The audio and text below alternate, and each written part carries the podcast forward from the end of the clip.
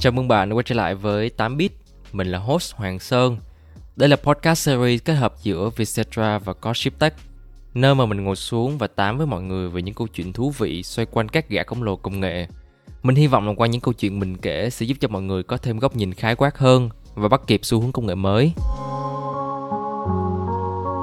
Mình xin cảm ơn sàn thương mại điện tử Tiki là nhà tài trợ và đồng hành cùng mình trong tập podcast ngày hôm nay.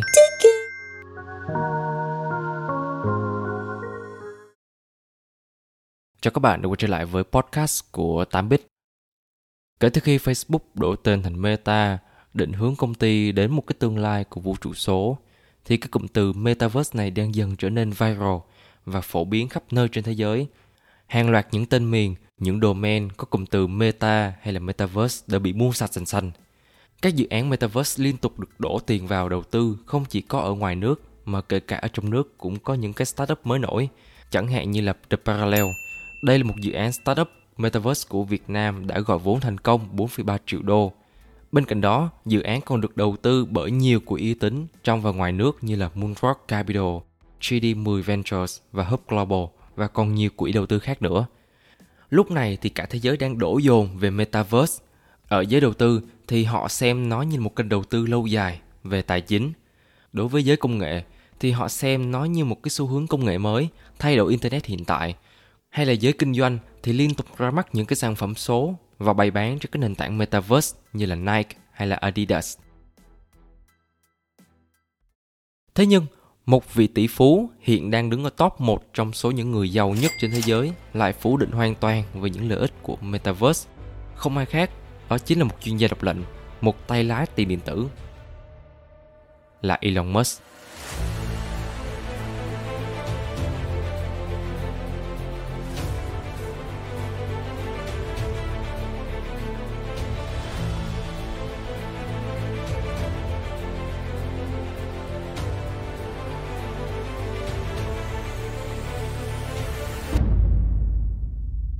Dành cho những ai không biết thì Elon Musk chính là vị tỷ phú công nghệ hiện tại ở cái thời điểm mình đang thu podcast này thì đang đứng số 1 trong bảng xếp hạng những người giàu nhất hành tinh và bỏ xa người xếp ở vị trí thứ hai là Jeff Bezos. Ông chính là người đứng sau những tập đoàn công nghệ lớn thuộc lĩnh vực xe điện Tesla nè, hay là vũ trụ không gian SpaceX, hay là cổng thanh toán online PayPal và còn rất nhiều những dự án lớn nhỏ khác. Có thể nói, những thành tựu của ông là khởi đầu cho nhiều xu hướng công nghệ hiện đại. Bên cạnh đó, ông còn là chuyên gia thổi nến trên sàn giao dịch tiền điện tử. Ông có một cái niềm tin rất lớn vào những đồng tiền số như là Bitcoin, Ethereum hay là Dogecoin. Bằng chứng là hãy cứ nhìn vào Twitter của ông đi. Cứ mỗi lần ông đăng một bài tweet liên quan đến lợi ích, những tiềm năng của một đồng coin bất kỳ, thì ý như rằng đồng coin đó bị thổi giá lên một cách chóng mặt. Và ngược lại, cứ mỗi khi ông đăng một tweet nói về việc đào coin gây tiêu tốn tài nguyên và gây hao tổn hay là ngưng chấp nhận thanh toán Bitcoin thì chỉ cần 5 phút sau thôi, đồng Bitcoin sẽ bắt đầu lao dốc như con thiêu thân. Có thể thấy Elon Musk giống như một người dẫn đầu xuống công nghệ, tạo ra những tầm nhìn mới mang tính cách mạng thế giới. Tuy nhiên, ở trong cái thời điểm mà người người nhà nhà đều nhận định Metaverse hay là Web 3 là tương lai, là thế hệ kế tiếp của Internet, thì chính ông Elon Musk lại phủ nhận hoàn toàn về những lợi ích của xu hướng này.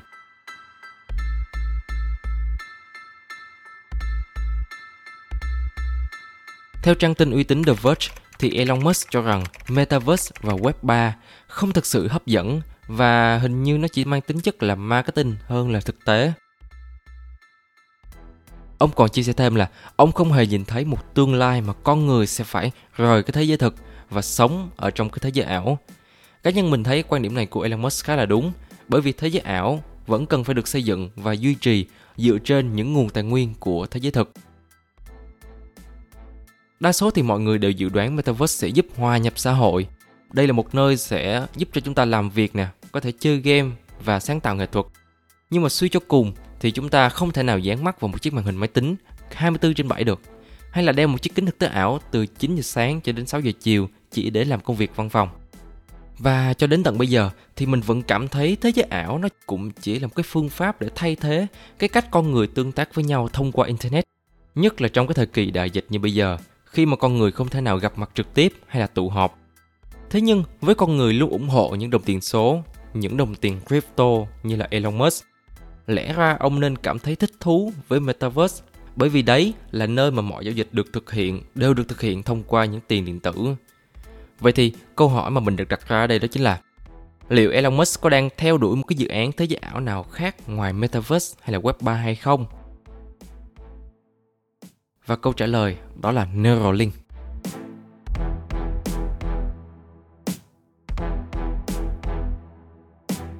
...2022 sẽ là năm thử nghiệm cấy ghép chip vào não người. Đây là một lời tuyên bố của Elon Musk khi được chia sẻ về Neuralink. Thử nghiệm cấy chip vào não đã được thực hiện thành công trên khỉ.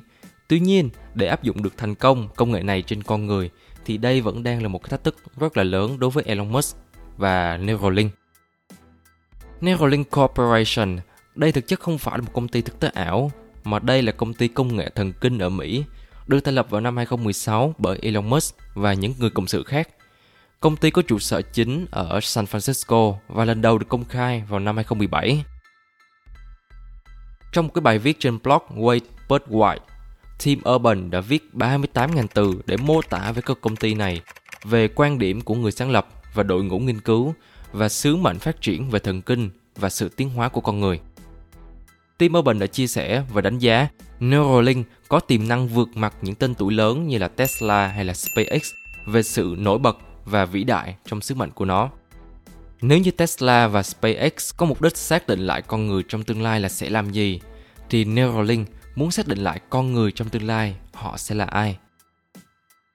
Mục đích ban đầu của công ty là phát triển giao diện não máy tính cấy ghép. Đối tượng mà công ty hướng đến là những người đang bị bệnh não nghiêm trọng và cần điều trị trong thời gian ngắn. Và dần dần, đối tượng và mục tiêu ngày càng được đẩy xa hơn và mở rộng hơn là tăng cường trí tuệ và năng lực con người. Và nếu như nhìn ở dài hạn, thì họ mong muốn là đạt được sự cộng sinh giữa não người và trí tuệ nhân tạo AI. Vậy thì, giao diện não máy tính là gì?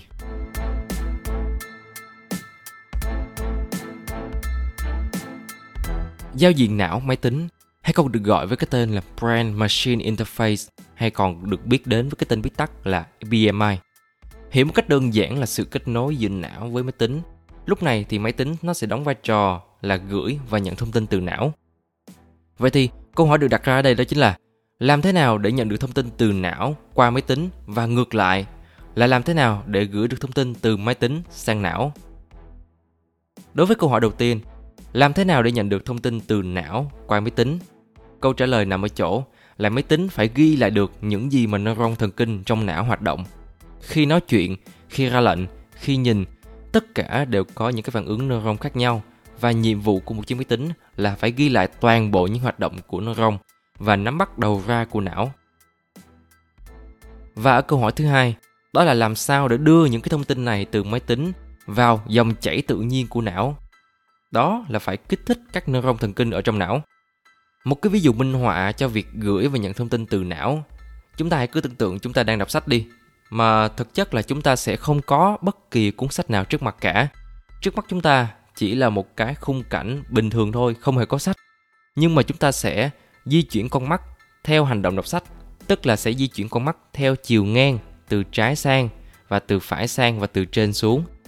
Thì lúc này các neuron thần kinh sẽ gửi tín hiệu đến máy tính là Ê, con mắt của tao đang di chuyển theo quỹ đạo ngang dọc như vậy nè. Thì khi mà máy tính đã tiếp nhận được những cái thông tin từ neuron thần kinh như vậy, thì máy tính sẽ đưa ra một cuốn sách bất kỳ và đưa cái quỹ đạo di chuyển của con mắt đó vào bên trong cuốn sách. Thì trong cái quãng đường di chuyển của quỹ đạo con mắt đó, nếu như đi qua một dòng chữ bất kỳ thì những cái dòng chữ đó sẽ được gửi ngược lại vào não. Tức là chúng ta hoàn toàn có thể đọc sách mà không cần phải có cuốn sách trên tay và tất cả đều được thực hiện và bằng sự điều khiển của máy tính. Và không chỉ là sách không đâu, chúng ta có thể tiếp nhận bất cứ thông tin nào, kể cả là hình ảnh, là truyện tranh hay là một cuộc đối thoại hay là chỉ đơn giản là sử dụng điện thoại thôi. Đây thực sự là một cải tiến cách mạng trong lĩnh vực công nghệ thần kinh con người. Nó sẽ giúp ích rất nhiều cho những người bị liệt hay là những bệnh nhân bị chấn thương tủy sống, không có năng lực kiểm soát hành vi. Bởi vì theo như Elon Musk đã nói, thì đây sẽ là một thiết bị sẽ giúp cho những người bị liệt có thể sử dụng điện thoại, có thể đặt hàng, có thể giao tiếp với bạn bè, có thể lướt web và tất cả những cái hành động đó đều được thực hiện bằng sóng não.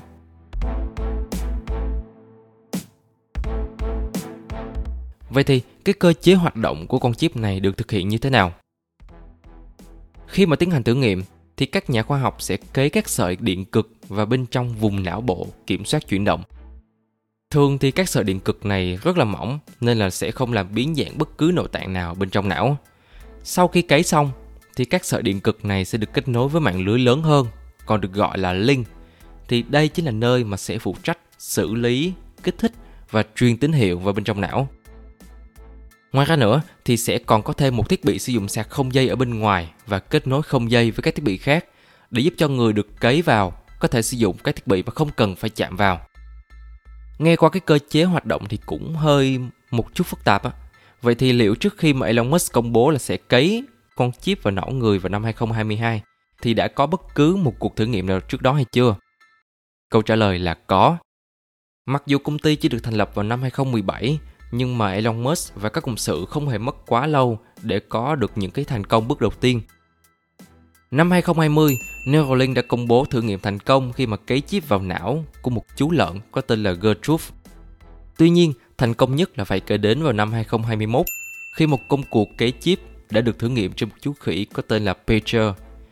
Công ty đã tung lên một đoạn video quay cảnh chú khỉ đã chơi game bóng bàn bằng chip được cấy bên trong não.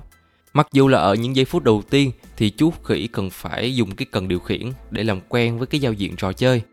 Nhưng mà sau khi nhận thấy con vật đã thích nghi và biết cách vận hành của từ game, thì các nhà nghiên cứu đã tháo cần điều khiển và để cho chú khỉ dùng não để chơi game hoàn toàn. Đây thực sự là một bước tiến vượt bậc của Elon Musk trong việc chứng minh con chip được cấy bên trong não được đảm bảo an toàn và không hề ảnh hưởng đến sức khỏe và hiệu quả trong cách vận hành.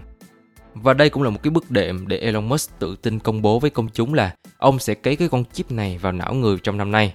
Trước mắt là ông sẽ ra mắt một cái sản phẩm đầu tiên giúp cho những người bị tê liệt có thể sử dụng smartphone bằng trí não nhanh hơn là bằng ngón tay cái.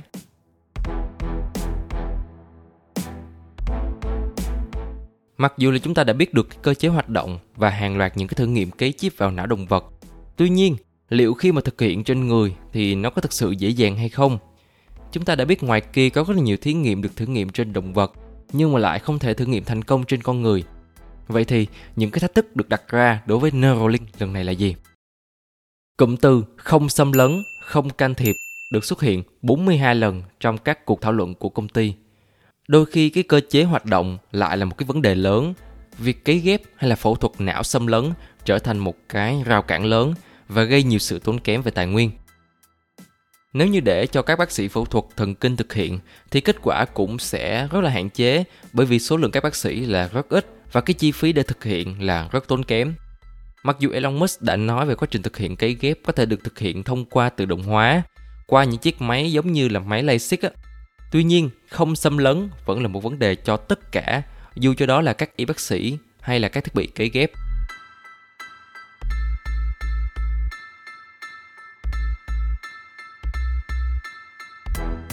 Cái thách thức thứ hai đó là về sức khỏe con người. Cơ thể con người có cơ chế coi những cái vật cấy ghép bên ngoài là ngoại lai và có khuynh hướng đào thải hoặc là không dung nạp. Và đó cũng là thách thức về mặt an toàn sức khỏe. Sẽ không có bất kỳ ai đoán trước được là con chip khi mà được cấy vào bên trong não liệu sau một năm hay là hai năm nó có vấn đề gì đó hay không.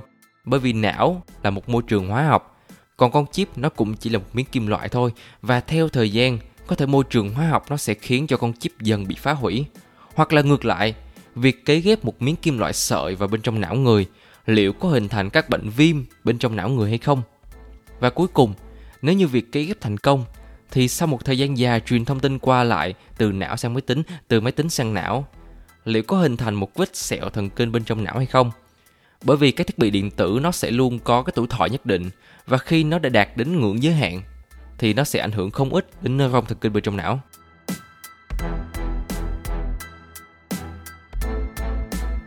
Cuối cùng là về băng thông. Chúng ta đã thấy trong những cái bộ phim viễn tưởng, nhân vật luôn được đặt trên đầu một chiếc mũ với nhiều dây điện được nối vào và được kết nối thông qua các hệ thống máy chủ phân tích và xử lý. Tuy nhiên thì đó vẫn chỉ là phim và thực tế thì khó mà để đạt được một cái hệ thống như vậy khi mà cần phải chuẩn bị một số lượng lớn các điện cực tương đương với số neuron bên trong não. Con số đó ước tính lên đến là gần 1 triệu neuron thần kinh. Và khi mà cần số lượng lớn điện cực như vậy thì băng thông kết nối và hệ thống máy chủ cũng cần phải được đảm bảo để tiếp nhận đầy đủ tất cả những gì được xử lý và truyền thông tin ngược lại vào bên trong não. Hiện nay, giao diện não máy tính BMI chỉ có tối đa vài trăm điện cực, có thể ghi nhận hoặc kích thích khoảng 500 neuron ngay lập tức. Nếu như con số này được ghi nhận qua mỗi 18 tháng, thì chúng ta sẽ đạt tới con số 1 triệu neuron vào năm 5017. Và như các bạn đã nghe, thì đây thực sự là một thời gian quá lâu và ngay cả Elon Musk cũng không hề muốn điều đó xảy ra. Nhưng mà nếu giải được cả ba bài toán trên, thì một cuộc cách mạng sẽ thực sự được bắt đầu.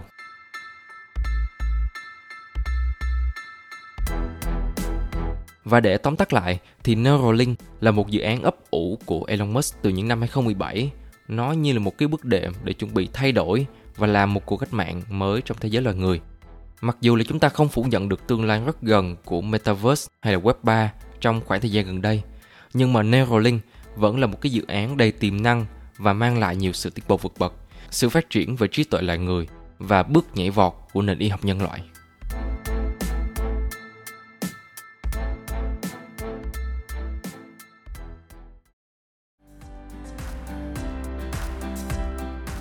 Mình xin cảm ơn sàn thương mại điện tử Tiki là nhà tài trợ và đồng hành cùng mình trong tập podcast ngày hôm nay.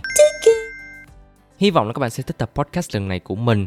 Sẽ có những sai sót trong quá trình làm podcast nên đừng ngần ngại mà hãy gửi ngay cho mình những feedback để mình có thể cải thiện hơn trong những tập tiếp theo. Đừng quên follow Facebook và Instagram của Codeship Tech để cập nhật những thông tin nhanh nhất đến từ mình nhé. Còn bây giờ thì xin chào và hẹn gặp lại.